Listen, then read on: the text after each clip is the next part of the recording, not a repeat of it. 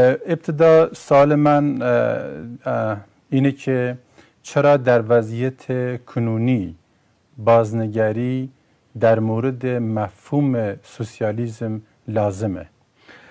بسیار خوب. من فکر می‌کنم پاسخ به این سوال در شرایط کنونی باید خیلی بدیهی باشه چون ما الان در یک شرایط خیلی مشخصی از تاریخ جنبش کارگری هستیم. در سی سال گذشته نخستین بار در عرض یکی دو سال گذشته ما مشاهده کردیم صدها هزار نفر حتی میلیون ها نفر در خیابان ها امروز هستند. معترضند به سیستم سرمایداری بین المللی بحران سرمایداری در سطح جهانی بسیار عمیقتر از سالهای پیش شده. بانک ها به شکل اوریان مشغول کلاهبرداری توده های زحمتکش هستند.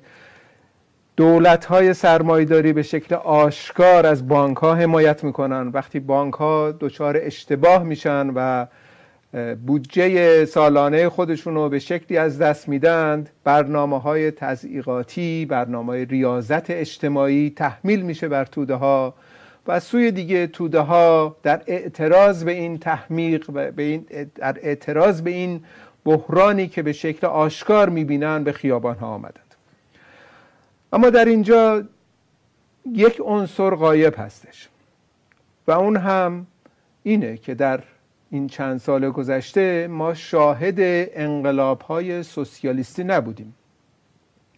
همانطور که می‌دانید جنبش کمونیستی در حدود سی چهل سال تدارک انقلاب های جهانی رو دیده. احزاب مختلف شک گرفتن در سطح بین المللی بین الملل های شک گرفتن و اینها متاسفانه در شرایط کنونی یا حضورشون بسیار کمرنگ هستش یا اصولا غایب هستن از صحنه. علت اصلی این وضعیت این هست که ضربات سنگینی جنبش کمونیستی در سالهای گذشته خورده و مسبب این ضربات اردوگاه به اصطلاح سوسیالیستی گذشته بوده مانند شوروی و چین که اینها در واقع با تبانی و با آشکارا با در واقع همکاری با برجوازی طبقه کارگر رو و انقلاب ها رو به شکست انجام میدن و شاهد تجارب خودمون در ایران هستیم از طرف حزب توده و می‌بینیم و می‌دونیم که چگونه احزاب کمونیستی وابسته به شوروی خیانت های آشکاری کردن. اصولا مارکسیزم و دچار تحریف کردن و اصولا از اساس مارکسیزم رو تغییر دادن. و توده های خیلی وسیع که امروز به خیابان ها آمدند از خودشون سوال می‌کنند. اگر کمونیسم آن چیزیه که در شوروی بوده اگر کمونیسم آن چیزی که در چین اتفاق افتاده ما خواهان کمونیسم نیستیم. از این روز که اعتبار سوسیالیسم مورد سوال قرار گرفته از طرف توده های خیلی وسیع. بنابراین برای فائق آمدن به این سلب اعتبار مارکسیست های واقعی کمونیست های واقعی الان تکالیف بسیار دشواری رو در مقابل خودشون دارن. در وهله اول مسئله که در مقابل ما هستش اینه که مارکسیزم و سنن مارکسیزم باید احیا بشه. یعنی سنن مارکسیزم که زیر آوارهای انحرافات الان دفت شده باید بیرون بیاد. این یکی از مسائل اصلی ما امروزه هستش. یعنی احیای مارکسیزم یکی از مسائلی هستش که کمونیستای واقعی باید در دستور کار اصلی خودشون در این دوره قرار بدن. و واضحه که برای احیای مارکسیزم یکی از مسائل محوری که باید به اون بپردازیم و نظرات واقعی مارکس مارکسیستی رو در مورد اون بدونیم مفهوم کمونیسم مفهوم سوسیالیسم است. بازیار شما در صحبتاتون به این اشاره کردید که که اعتبار سوسیالیزم مورد سوال قرار گرفته.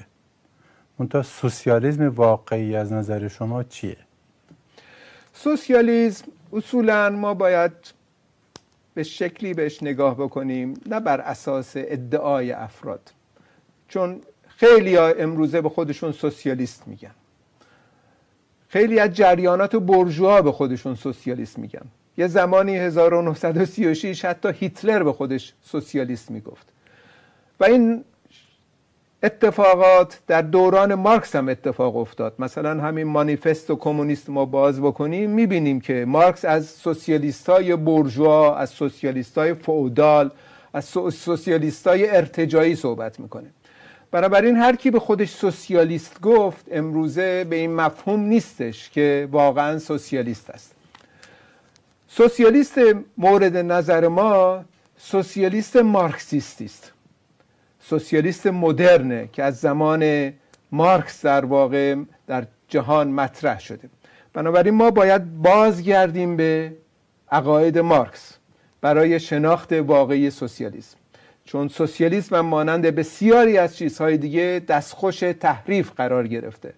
مفاهیم سوسیالیسم تغییر پیدا کردن. ما خواهان بازگشت به سوسیالیسم مارکسیستی هستیم و از این نقطه نظر سر این مسئله می‌خواستم بیشتر تاکید بکنم چون این سوسیالیست مارکسیستی هم مانند هر پدیده دیگه ای تاریخچه خودشو داره تحولات خودشو داره تکامل خودشو داره و همچنین معلفه های خودشو داره و اونهاست که باید مورد بازنگری قرار بگیره. خب باشه تاریخچه سوسیالیزمی که که بیان که بهش اشاره کردی چه هست؟ مارکس اصولا پس از توضیح و ترد عقاید سوسیالیست های ارتجایی و فعودالی و غیره در مانیفست مشخصا برخوردهایی به سوسیالیست های رادیکال سوسیالیست هایی که در واقع در مبارزات شرکت داشتن می‌کنه. و از درون این نکات مثبتی رو که به هر حال قابل ملاحظه بود خودش کشف می‌کنه و حتی تحت تأثیر برخی از بخشهایی از عقاید سوسیالیستی قرار می‌گیره. اما همانطور که در نوشتجاتش بحث می‌کنه به هر پدیده ای باید به دید انتقادی و انقلابی نگریست. و خود مارکس هم به عقاید سوسیالیستی رادیکال به دید انتقادی و انقلابی می‌پردازه. در وهله نخست برخورد می‌کنه به سوسیالیست های که از پیشینه خرد برجوا رادیکال میان.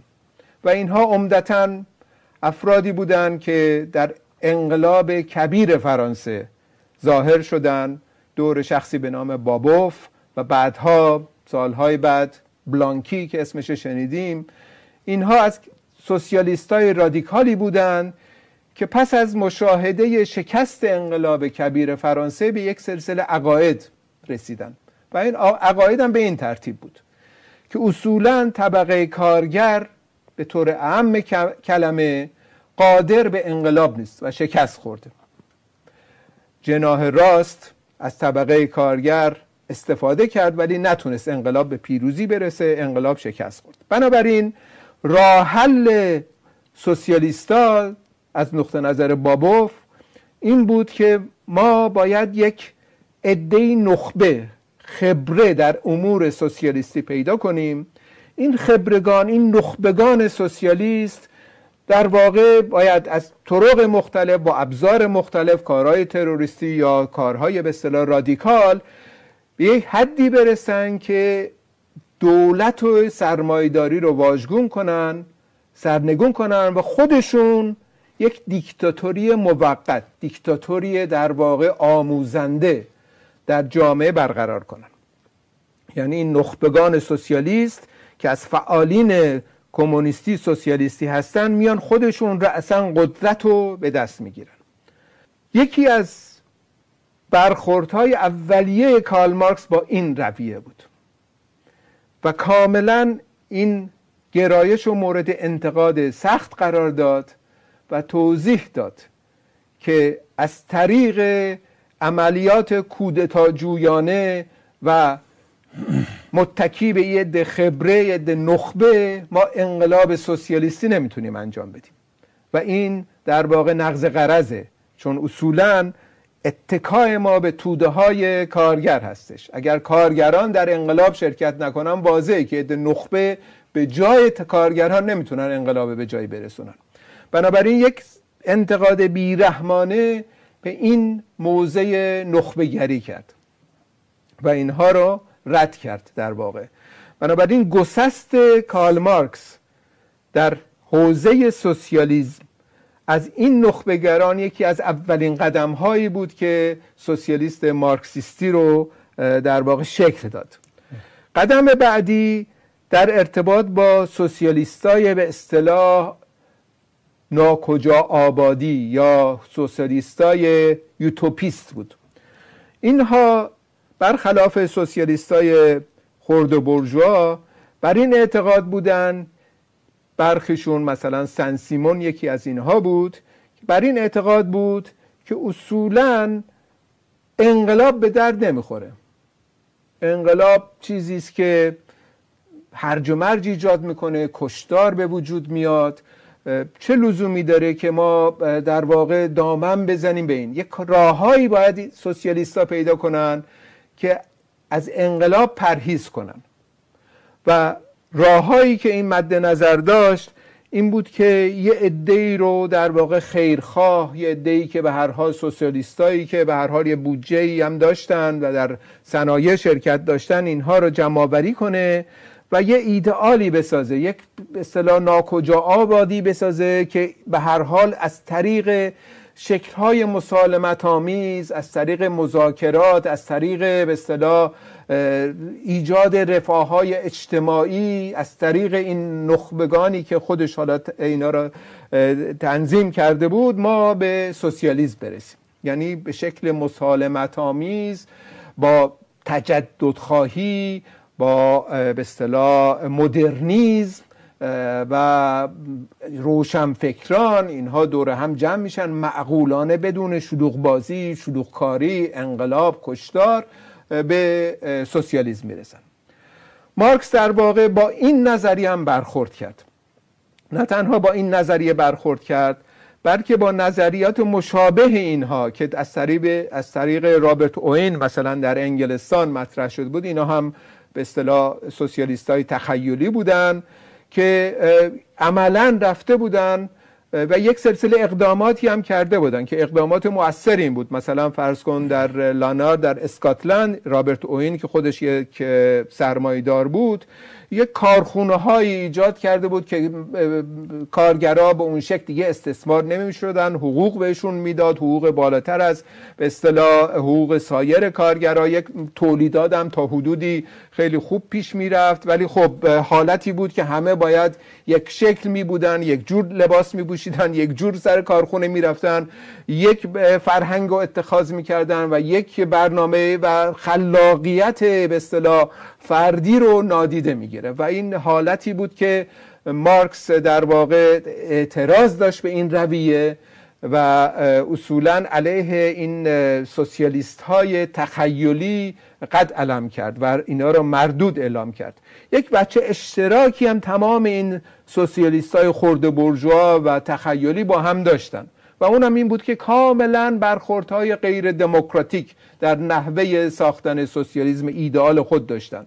و اینها در واقع یا نخبگانی بودن که می‌خواستن به جای طبقه کارگر قدرت بگیرن یا کسانی بودن که در واقع خلاقیت فردی طبقه کارگر رو به رسمیت نمیشناختن فکر می‌کردن طبقه کارگر باید در قالب‌های مشخص الگوهای مشخصی که اینا مد نظر دارند در واقع جای بگیرن و تا به سوسیالیسم برسن. بر از این رو مارکس به اینا سوسیالیست های تخیلی خطاب کرد. بنابراین تاریخچه در واقع سوسیالیست مارکسیستی مترادف است با گسست از عقاید خرد برجوایی عقاید نخبگرایی عقاید تخیلی عقاید به اصطلاح مدرنیزم به اصطلاح ید روشنفکر و تمام این موضوعات که به تفصیل مارکس در نوشتجات متعدد برخورد داشته همواره تا آخر عمرش به این نوع فرم های سوسیالیستی و در مقابل در واقع یک سلسله معلفه هایی مطرح کرد که حالا در, در این بحث به اون معلفه ها خواهیم پرداخت. باشه خیلی ممنون.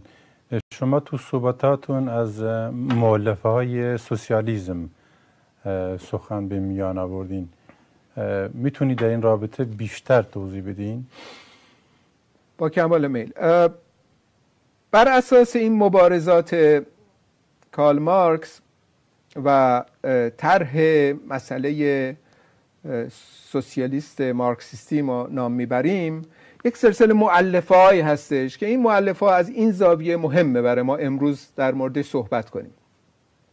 چون اون نکاتی که کارل مارکس مطرح می‌کنه در 1848 مثلا 200 سال پیش در حدود 200 سال پیش 180 سال پیش اینها در تمام طول تاریخ مبارزه طبقاتی تا به امروز وجود داره. این انحرافات انحرافات نخبه گرایی ما امروز به عیان می‌بینیم در حتی جنبش کمونیستی خودمون. انحرافات تخیلگرایی باز مشاهده میشه. انحرافات رفرمیستی از طرف سوسیال دموکراسی و غیره امروز از طرف سوسیالیست های جامعه خودمون مشاهده میشه. انحرافات در واقع قیم معابی انحرافات الگوسازی تمام اینها مشاهده میشه. بنابراین این معلف ها که مجموعه ای از معلف هاست می‌تونه وچه تمایز ما رو وچه تمایز ما به عنوان سوسیالیست های مارکسیست رو با سایر سوسیالیست ها نشون بده. این معلف ها به این ترتیبه. اولیش این هستش که سوسیالیست مارکسیستی از نقطه نظر مارکس و انگلز در خیلی از موارد توضیح دادن یک علمه. یعنی چی یک علمه؟ یعنی اینکه از الگوسازی دنبال روی نمی‌کنه. یعنی اینکه مسائل مشخص روزو تحلیل می‌کنه بر اساس داده های موجود حرکت ها در جامعه تحلیل میده. یعنی یک ایده خاصی نداره. یعنی اینکه ایدولوژی نداره. اصولا مارکس بر این اعتقاد بود ایدولوژی یعنی آگاهی کاذب. آگاهی کاذب متعلق به برجوازیه. که جامعه رو به شکل بارانه جلوه میده. این ایدولوژیه اصولا مارکسیستا ایدولوژی ندارن. مارکسیسم ایدولوژی نیستش. و اینو در مقابل کسانی امروزه مطرح می‌کنیم. می‌بینیم مثلا در جنبش خودمون صحبت می‌کنیم سوال می‌کنیم که شما مثلا نظرتون چیه؟ میگن ایدولوژی ما مارکسیس نیسته خب این کاملا یک جمله غیر علمی و غیر مارکسیستیه و خیلی از نیروهای سیاسی امروزه همچی پاسخی خواهند داد. بنابراین این خانایی نداره با مارکسیزم با سوسیالیست مارکسیستی که مارکس مطرح کرد. بنابراین علم وقتی صحبت می‌کنیم یعنی اینکه تحلیل مشخص از شرایط مشخص بر اساس داده ها حرکت بر اساس داده ها بر اساس تحلیل مثل اینه که مثلا فرض کنید یک طبیبی که مجهز به علم طب هستش بیماری رو در مقابل خودش می‌گیره این طبیب اگر طبیب واقعی باشه شروع می‌کنه کالبد شکافی شروع می‌کنه ریشه های این بیمار رو تشخیص دادن و درمان می‌کنه. با یک جادوگر فرق داره که یک چیز جامد خشکی میاد و یک سلسله وردهایی می‌خونه که این بیمار رو نجات بده. بنابراین علم دقیقا تفاوتش با این جادوگری اینه. برای همین تفاوت های مارکسیست به اصطلاح سوسیالیست مارکسیستی با سوسیالیستایی که به شکل جامد یک برنامه خشک یک چیزی که از قبل خودشون تنظیم کردن می‌خوان به جامعه و طبقه کارگر حقنه کنن فرق داره. برنامه برنامه های جامدی مطرح میشه که در سطح جامعه ارائه داده میشه به عنوان برنامه کمونیستی که اصولا هیچ خانایی با جنبش کمونیستی نداره.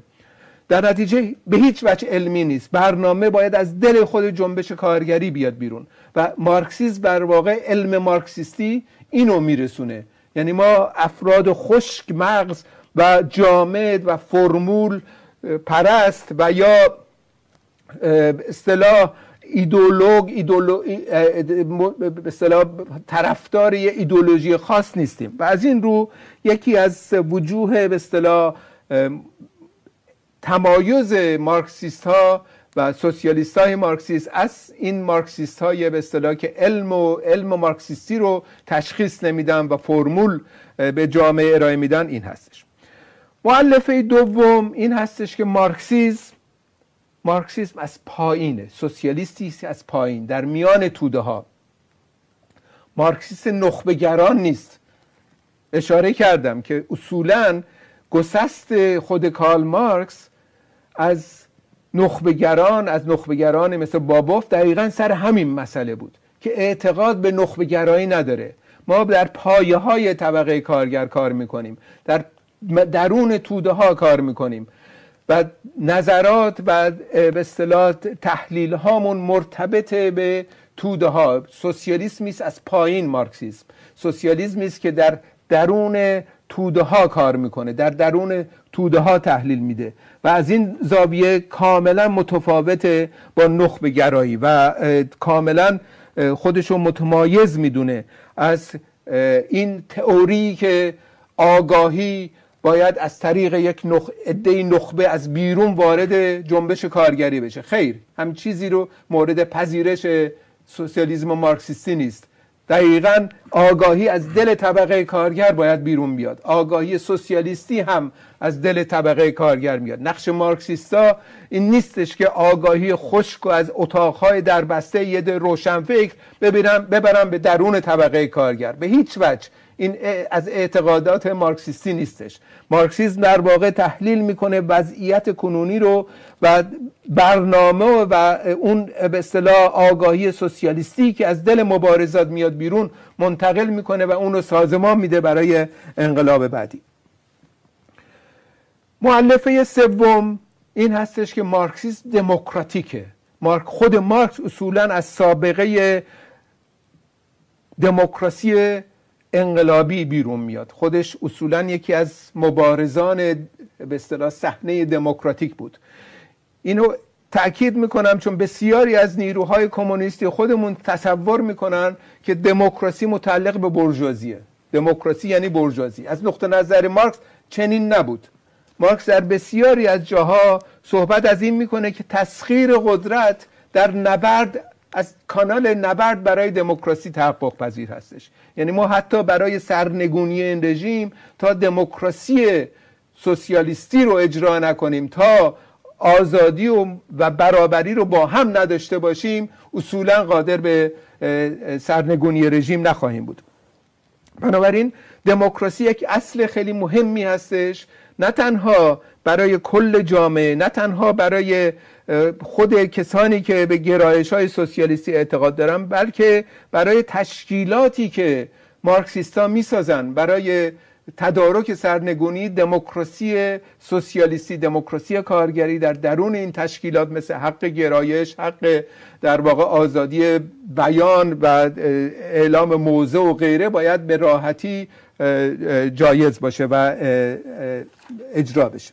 نکته آخر این هستش که معلف چهارم این هستش که مارکسیزم در واقع رادیکاله. یعنی اینکه سوسیالیست مارکسیستی از مبارزه خیابانها از مبارزه مردم شروع می‌کنه. اعتقاد به نگه داشتن قوانین برجوها نیست. خواهان در واقع شکندن ماشین دولتی سرمایداری هستش. خواهان انقلاب هست خواهان تدارک انقلاب هستش. اینها رادیکالیزم مارکسیزم نشون میده. حالا اینا رو مقایسه بکنید با کسانی که پس از یک شکست یا دو شکست به این نتیجه می‌رسن که اصولا شاید راه مسالمت آمیز راه خوبی باشه برای تغییر جامعه. و اعتقاد مارکسیستی این هستش که غیر ممکنه. در واقع راه مسالم آمیزی وجود نداره. لغو در واقع مالکیت خصوصی تنها راه برای بنیان بنیانگذاری سوسیالیسم. و از این نقطه نظر باید تدارک برای سرنگونی نظام دولت سرمایداری دیده بشه. و این رادیکالیزم جای تردیدی نباید داشت که راه دیگه ای وجود داره. و این رادیکالیزم مارکسیسم هستش که یکی دیگه از وجوه تمایز مارکسیسم از سایر سوسیالیست هست ما باید این وجه تمایز رو روش تأکید بکنیم و حول این وجه تمایز حول این مؤلفه ها وحدت های اولیه مارکسیستی رو در جامعه آغاز بکنیم. خی ادعا می‌کنن که در فردای جمهوری اسلامی می‌تونه سوسیالیزم برقرار بشه. در این رابطه نظر شما چیه؟ خب اینم یکی از اون انحراف در واقع. انحرافاتی که ریشه باز در کست اصطلاح پیروزمند انقلاب اکتبر داره و در استالینیزم در دوران استالین این موضوع مطرح شد. اولین بار چون گرایش استالین در شوروی به این نتیجه رسید که سوسیالیزم رو در یک کشور میشه ساخت. تز ضد مارکسیستی و در واقع ضد انقلابی رو رایج کرد و خودش هم در هر سخنرانی ادعا کرد که ما سوسیالیسم رو در شوروی ساختیم چرا؟ چون تحلیلشون این بود که کشورهای دیگه احزاب مختلف در کشورهای دیگه که از اعتبار بسیار زیادی هم اتکا به اعتبار انقلاب اکتبر برخوردار بودن دیگه لازم نیست مبارزه طبقاتی رو در این کشورها ادامه بدن و سرمایداری خودشون رو سرنگون کنن. باید مصالحه کنن باید ائتلاف طبقاتی صورت بدن و در ضمن حفظ بکنن منافع شوروی رو. تز استالین این بود که ما در شوروی سوسیالیسم رو می‌سازیم و این میشه الگوی سوسیالیست ها کشور دیگه. شما دیگه لازم نیست سوسیالیست رو در کشور خودتون بسازید. دوستان ما حزب توده در ایران شما اعتلاف کنید با برجوازی. کاری نداشته باشید به سرنگونی نظام سرمایه داری بیایید حمایت کنید از شوروی. ما رو بس اردوگاه سوسیالیسم رو بسازید. هفت سال بعدش اومد گفت ما کمونیسم ساختیم در شوروی. خب این سری تبلیغات شعارها شعار صرفا تحلیل نیست. اینا شعارهای انتخاباتی شعارها برای یک امر متفاوت از تحلیل علمیه. این نوع تبلیغات حالا تأثیر گذاشته رو این جریانات خورده برجوهای ما امروز. کم نشنیدیم که رهبران این به اصطلاح احساب پولوریتری در خارج از کشور اومدن گفتن ما بلا فاصله سوسیالیسم در ایران می‌سازیم. کم نشنیدیم که برخی از کسانی که ادعا می‌کنن مارکسیستن اومدن گفتن شب بعد از سرنگونی رژیم ما لغو کار مزدی می‌کنیم در داخل ایران. برخی دیگه اومدن ما کمونیسم می‌سازیم در داخل ایران در از چند سال. خب اینا کاملا یک صحبت های شعارگونه و بی اساس بی ارتباطی هست به وضعیت. یعنی اینا نه تنها در واقع یک سری اطلاعات بی اساسی داره ارائه میدن بلکه نشون میدن که اصولا با عقاید مارکسیستی آشنایی اولی هم ندارن چه برسه اینکه مارکسیست باشن. حالا برگردیم به اون چیزی که مارکس اشاره می‌کنه از جامعه سوسیالیستی و کمونیستی. اولا مارکس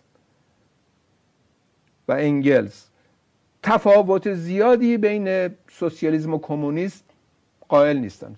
سوسیالیسم و کمونیسم یکی از نقطه نظر اونا. کمونیسم در واقع یک جامعه نوینی هستش. این جامعه یک وجه تولید جدیدی داره که متفاوت با وجه تولید سرمایه داری این کمونیسم باید ایجاد بشه باید تحقق پیدا کنه. بنابراین از نقطه نظر مارکسیست ها مارکس اصولا حالا انگلز اینو بعدا می نویسه که سوال ازش کردن چرا مثلا مارکس به خودش میگه کمونیست نمیگه سوسیالیست؟ علتی که مارکس به خودش بعضی وقتا میگه کمونیست این هستش که بسیاری از سوسیالیست ها همین سوسیالیست هایی که اشاره کردم در تاریخچه که مبارزه کرد مارکس علیهشون به خودشون می‌گفتن سوسیالیست. بنابراین برای اینکه خودشو جدا کنه از این سوسیالیست ها گفت من کمونیستم. همین. یعنی بین سوسیالیسم و کمونیسم فرقی از نقطه نظر مارکس نبوده.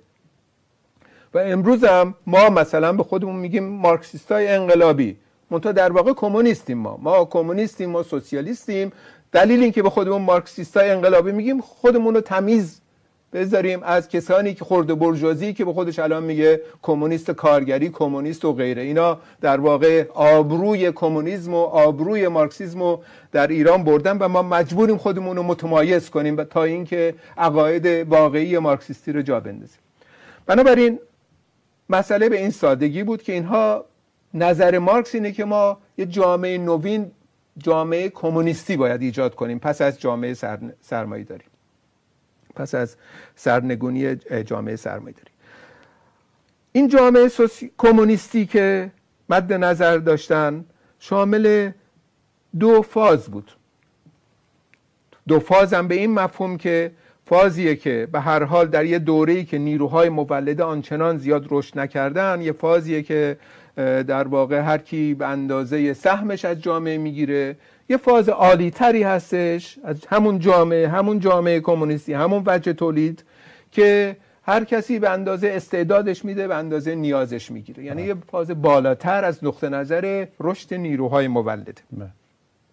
بنابراین یک جامعه کمونیستی مد نظر اینا بود در دو فاز مختلف منتها یک بچه تولیدی متفاوت از بچه تولید سرمایه داریم بله.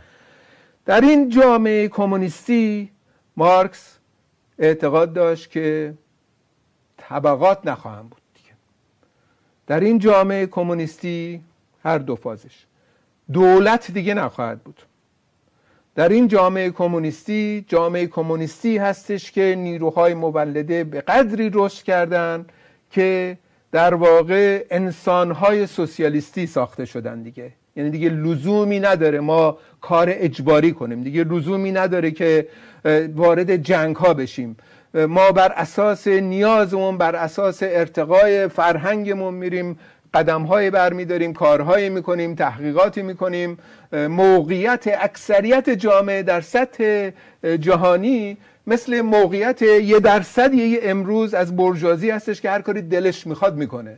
از صبح بلند میشه میره قدم می‌زنه ورزش می‌کنه شب میره مهمونی میره نقاشی نگاه می‌کنه نقاشی می‌کشه بعدش هم پولاشو از طریق استثمار طبقه کارگر میرزه به حساب بانکیش.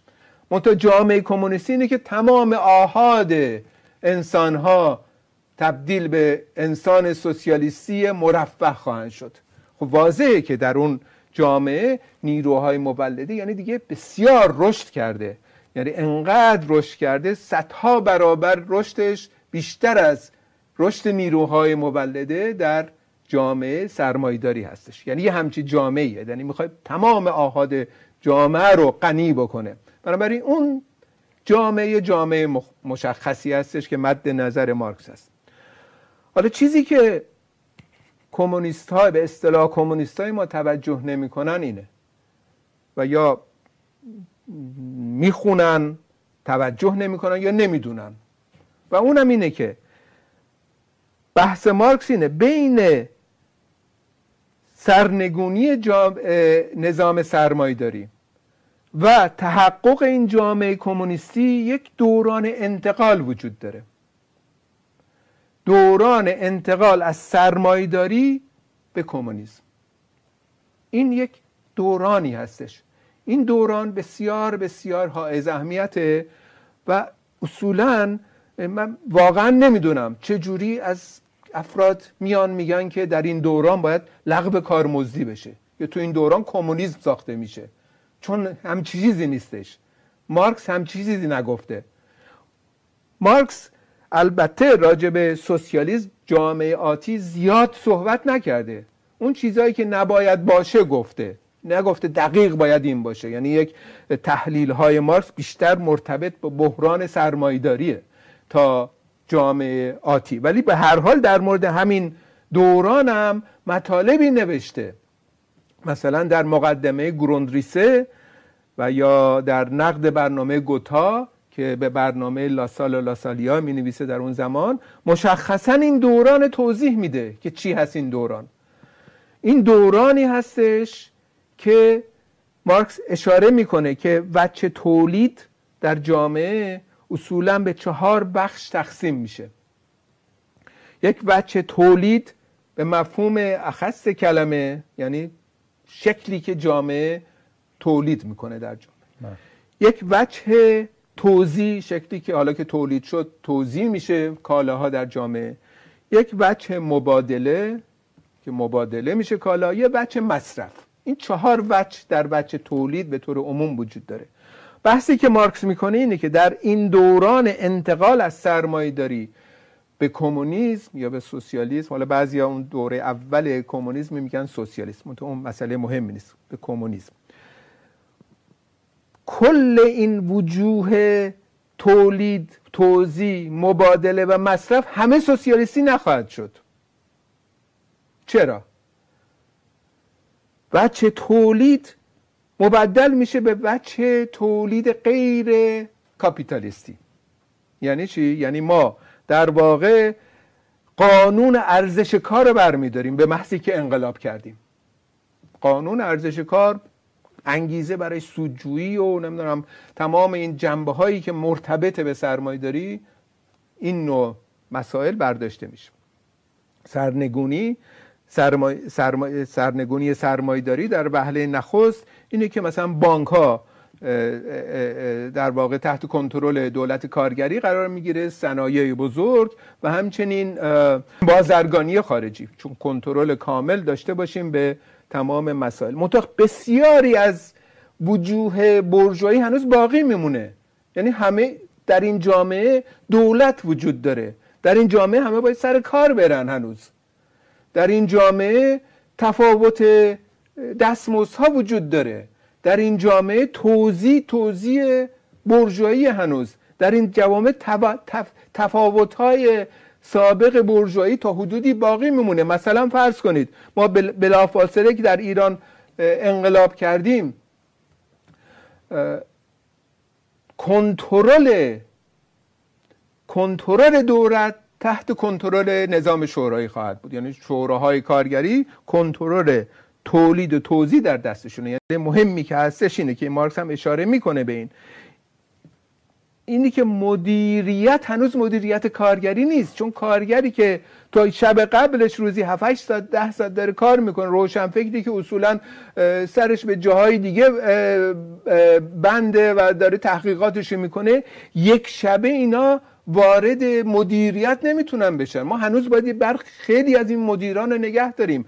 خیلی از این دکترا مهندسین متخصصان دانشگاهی اینا رو همه رو نگه داریم. و برای اینکه اینا رو نگه داریم اینا فرار مغزی صورت نگیره باید به اینا حقوقهایی بالاتر بدیم. تردیدی نیست. شکی نباید در این وگرنه اصولا سوسیالیسم تحقق پیدا نمی‌کنه در آتیه. چون تمام اینا فرار می‌کنن. طبقه کارگری که از روز ده ساعت کار می‌کرده میاد نمی‌دونه حالا چجوری این کامپیوتر را بندازه. چه برسه به اینکه متخصص کامپیوتر بشه. باید اون متخصصین کامپیوتر هم نگه داریم ما. بنابراین در این دوران یه دورانیه که به قول مارکس یک نوزادی متولد میشه از شکم مادرش که مهر اون به اصطلاح تولد روز پیشونیش هنوز کوبیده شده. یعنی مهر به اصطلاح یک سلسله از خصوصیات برجوهی در این جامعه هست. به این جا این جامعه دوران انتقال جامعه خواهد بود که توسط یک دولت سازمان پیدا می‌کنه این کارا. دولتی که مارکس بهش اشاره می‌کنه دیکتاتوری انقلابی پرولتاری است این کلمه انقلابی هم باز خیلی مهمه. خیلی از نیروهای کمونیست ما این کلمه انقلابی رو برمیدارن میگن دیکتاتوری پرولتاری دیکتاتوری پرولتاریا نمیگه مارکس. میگه دیکتاتوری انقلابی پرولتاریا یعنی چی؟ یعنی این دولت وقتی که در واقع بانک ها به اصطلاح صنایع بزرگ و ارتباطات بین المللی رو بازرگانی بین المللی در دست گرفت. به شکل انقلابی به شکل روزمره در واقع تحولات نوین اقتصادی ایجاد می‌کنه. یعنی یک شب یک سری تحولات ایجاد میشه شب بعد هم یک سری تحولات دیگه. یعنی این دولت در واقع دولتی که به طور مرتب در حال ایجاد تحولات است و ما را برسونه به اون جامعه کمونیستی. این دولت باید درک کنه که برای مدتی تا انقلاب ها در سراسر جهان در, به خصوص کشورهای صنعتی در کشورهای امپلیسی انجام نگیره برای یه دور دورانی باید کمک بکنه برای اینکه انقلاب های جهانی صورت بگیره. این دولت نقش بسیار بسیاری حساسی داره ولی کماکان دولته. و بدون این دولت اصولا این فاز برداشته نمیشه. این بحثی که آنارشیستا و شبه آنارشیستا می‌کنن کاملا بی اساسه که شبی که ما انقلاب می‌کنیم روز بعد دولتی وجود نداره. یعنی همه چی رو هواست. شیش روز بعدش برجازی برمیگرده با یه لباس دیگه. بنابراین برای حفظ دولت کارگری در واقع برای اینکه این دوران انتقال جلو بره به کمونیسم برسه ما ناچاریم این دولت داشته باشیم. حالا این دوره انتقال بستگی به وضعیت اقتصادی که در ایران وجود داشته ما قبل از انقلاب بستگی به این داره که چقدر طول می‌کشه. اگر انقلاب سوسیالیستی به نظر من در آمریکاش یکی از پیشرفت پیشرفته ترین صنایع جهان امروز داره فردا انقلاب بشه. آمریکا در خودش رو خودش ببنده. در داخل همین آمریکاش برای اینکه به سوسیالیسم برسه اقلا 100 سال طول می‌کشه. چرا؟ چون نیروهای مولده باید به اون درجه ای برسه تا همه رها بشن همه آزاد بشن. این کار یک روز دو روز نیست. من تعجب می‌کنم از این به اصطلاح تئوریسینایی که میام لغو کار موزیش پس از انقلاب. کمونیسم ما پس از انقلاب می‌سازیم. به هیچ وجه ارتباطی به مارکسیسم نداره این بحثا. حتی در آمریکاش هم این اتفاق نخواهد افتاد. حالا فرض کنیم آمریکا نه 5 تا 6 تا کشور که کنترل کارگری درش اعمال شده. انگلستان فرانسه ایتالیا و آمریکا تمام اینها با هم انقلاب سوسیالیستی می‌کنن. حتی برای اون شرایط هم اقلا 50 60 سال طول می‌کشه تا سوسیالیسم ساخته بشه. چه برسه به انقلابی که در ایران می‌خواد رو ایران عقب افتاده که با در دهاتش با هنوز با قاطر و با اسب و با شخم آهن کار می‌کنه نمی‌تونیم بریم قول سوسیالیسم بدیم که. شما به ما کمک کنید شعار انتخاباتیه. شما به من کمک کنید من بیام قدرت بگیرم سوسیالیسم فردا واسه می‌سازم دهقانا. خب این دروغ محضه. بنابراین ما باید برگردیم به بحثای مارکس. مارکس مشخصا اولا صحبت از کمونیسم می‌کنه و مشخصا از دوران انتقال صحبت می‌کنه. ویژگی دوران انتخاب هم دیکتاتوری انقلابی پولوراتیا ذکر می‌کنه و انقلابی رو تأکید می‌کنه چون انقلابی این رژیم. و برای اینکه این دوران سپری بشه. برای اینکه این دوران دوام میاره و به روز شوروی و چین و اقمار شوروی نیفته یکی از مسائل محوری این دولت باید دموکراسی سوسیالیستی باشه رعایت دموکراسی سوسیالیستی. این تنها زامن گذار از دوران انتقاله تا اینکه در جهان انقلاب بشه یا کشورهای اصلی جهان انقلاب بشه. دموکراسی سوسیالیستی یعنی چی؟ یعنی وقتی ما تسخیر قدرت و سازمان میدیم ما وقتی میگم یعنی شوراهای کارگری نه اینکه من یا فلان حزب. حزب پیشتاز انقلابی تدارک و انقلاب می‌بینه.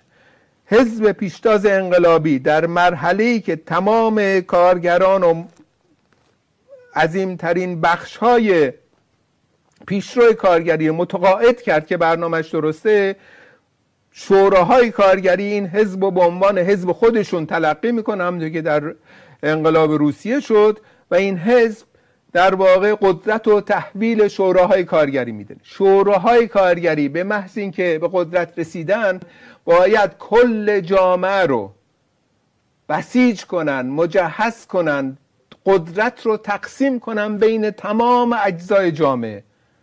واضحه که اگر برجوازی قد علم کرد خواست دوباره سرمایداری رو برگردونه جلوی اونو گرفته میشه. واضحه که اگه برجوازی قشون بیاره خودشو مسلح کنه علیه دولت کارگری چون این دولت دولت اکثریته. این دولت اکثریت جلوی این چیزها رو می‌گیره. ولی اگر این چیزا نباشه کسی مثلا یه عده می‌خوام مثلا عقایدی رو پخش کنه یه عده می‌خوام مثلا فرض کن نماز بخونن. ما نمی‌تونیم بریم همه رو ارعاب بکنیم شب اوله بعد از انقلاب. کار ما این نیست. چرا این کار نمی کنیم چون تمام این افراد و دشمن انقلاب خواهیم کرد. این انقلاب به پیروزی نخواهد رسید اگر دموکراسی وجود نداشته باشه در جامعه. یعنی دموکراسی سوسیالیستی که ما اعمال می‌کنیم پس از تسخیر قدرت دموکراسی هستش به مراتب فراتر از دموکراسی برجویی حالا احزاب کمونیستی ما رو ببینید. خط و نشون می‌کشن. از همین امروز نه تنها می‌خوان تمام برجوازی رو اعدام بکنن بلکه مهارم مخالفینشون هم می‌خوان اعدام بکنن. خب این پولپوتیزمه این سوسیالیسم نیست. این کسانی که رفتن احزاب ساختن بدون اینکه پایه اجتماعی داشته باشن. می‌خوان از طرف طبقه کارگر برن قدرت بگیرن بعد چیکار می‌کنن؟ در هن هیچی نشده در خارج از کشور. مخالفین خودشون اخراج کردن پس فردا به قدرت برسن تمام اعراب می‌کنن. زندان ها پر میشه. پرتر از زندان های رژیم جمهوری اسلامی میشه. خب این سوسیالیسم نیست. سوسیالیسم ما گذار نخواهیم کرد در این شرایط. باید دموکراسی سوسیالیستی اعمال بشه. باید متقاعد بکنیم جمعی, جمعی آهاد مردم رو به سوسیالیسم. ما می‌خواد انسانهای سوسیالیستی رو با زور اسلحه با سرنیزه نمی‌تونیم بسازیم.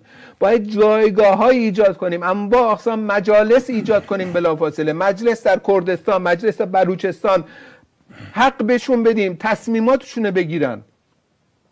مجلس در تمامشون در تمام شهرها انواع اقسام به اصطلاح سطح مختلفی از تصمیم گیری رو باید تشویق کنیم ایجاد بشه. و این بشه الگوی یه انقلابی که بر اساس این انقلابای جهانی بتونه صورت بگیره. بنابراین یکی از مسائل اصلی که باید بهش توجه کرد اینه که وقتی ما انقلاب می‌کنیم فردا سوسیالیسم ساخته نمیشه. باید یک بچه تمایزی هست بین انقلاب سوسیالیستی و ساختن سوسیالیسم. انقلاب سوسیالیستی دو وجه داره. یکی وجه سیاسیه یعنی گرفتن قدرت. اون کارو می‌تونیم بکنیم در هر کشوری. الان امروزه پس از دوران به قرن بیستم در هر کشوری حتی به نظر من در ضعیفترین نقاط اتفاقه مثل ایران. انقلاب سوسیالیستی می‌تونیم بکنیم. یعنی تسخیر قدرت سیاسی می‌تونیم بکنیم. منتها ساختن سوسیالیسم یک چیز دیگه ایه ساختن سوسیالیسم یعنی انقلاب اجتماعی. این ممکنه 100 سال طول بکشه. ما باید برای اون 100 سال خودمون رو آماده کنیم. از, از الان به مردم هم دروغ نگیم. اگر بدونیم که مفهوم مارکس چی بوده. یا اگر راجع به مارکس نمی‌دونیم باید در واقع بحث بکنیم. خیلی ممنون.